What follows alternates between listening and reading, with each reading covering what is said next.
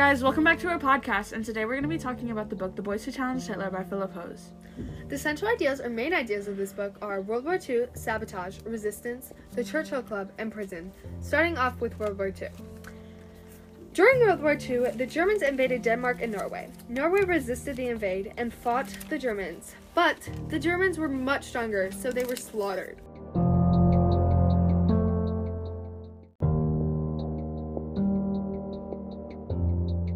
Danes were worried that they would end up like the Norwegians, so their leaders surrendered to the Germans almost immediately.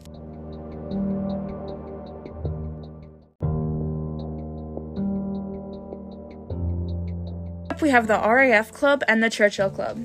These two clubs were founded by Knud Pe- Pedersen, a 14 year old boy who strongly disagreed with his government's actions and decided to gather up a small group of his friends and family and created a resistance club called the RAF Club, named after the British Royal Air Force because of the high level of respect they had for them.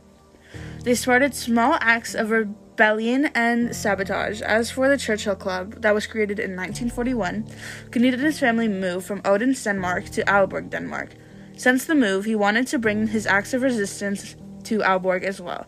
They called themselves the Churchill Club because of Winston Churchill, the Prime Minister of the United Kingdom, who was highly respected.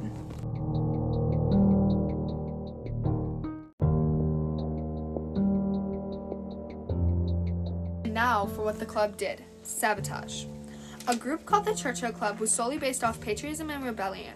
They started by just flipping street signs and directed the German soldiers in the wrong way. They would also spray paint the church insignia, the Churchill insignia, which was the symbol of the club. The Churchill group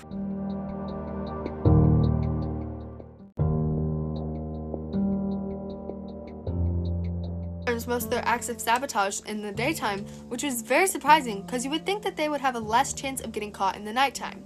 Which would be wrong because during the nighttime, Denmark was more heavily guarded than in the day, and they use their bicycles as a way of transportation. So, if they did this during night, they would see, be seen as suspicious.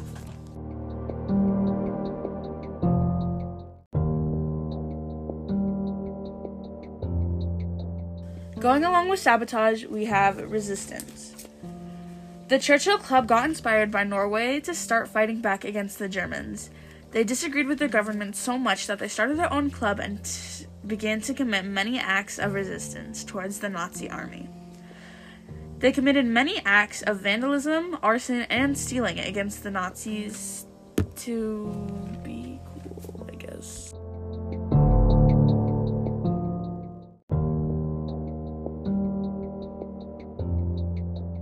And last but not least, prison. On May 8th of 1942, two of the Churchill members walked into a cafe and stole a German soldier's gun. Unfortunately, a witness saw the two boys and identified them outside of their school.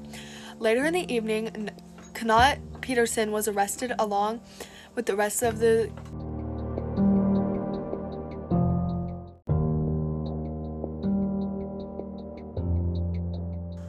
club members, and the Germans took their stolen stockpile of weapons back. They were sent to Aalborg State Prison, and their sentences ranged from six months to three years. In October of, 40, of 1942, some of the boys were able to escape for 19 days and perform more acts of sabotage before getting rearrested, and the Churchill Club ended.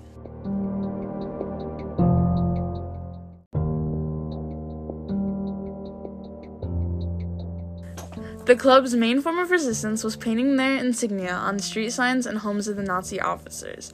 Their insignia imitated the Nazi swastika, but the club's was blue and had arrows at the end, and it meant this flame of rebellion kills Nazi soldiers.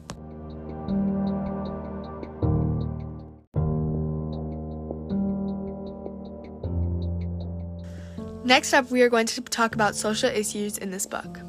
The main social issue is social injustice. We see this because the Nazis killed others who did not agree with them and their actions, and people who try to go against them and resist the force of the Nazis.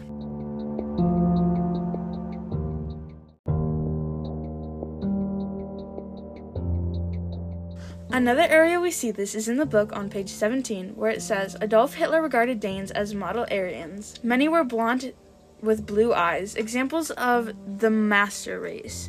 Hitler believed in the perfect people.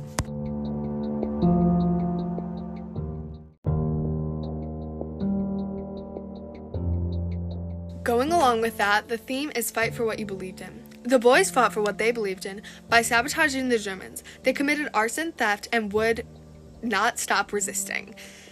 They did this all in the Churchill Club, but being in the club was risky. While stealing a weapon at a cafe, they got caught and put in prison, which was very psychologically scarring.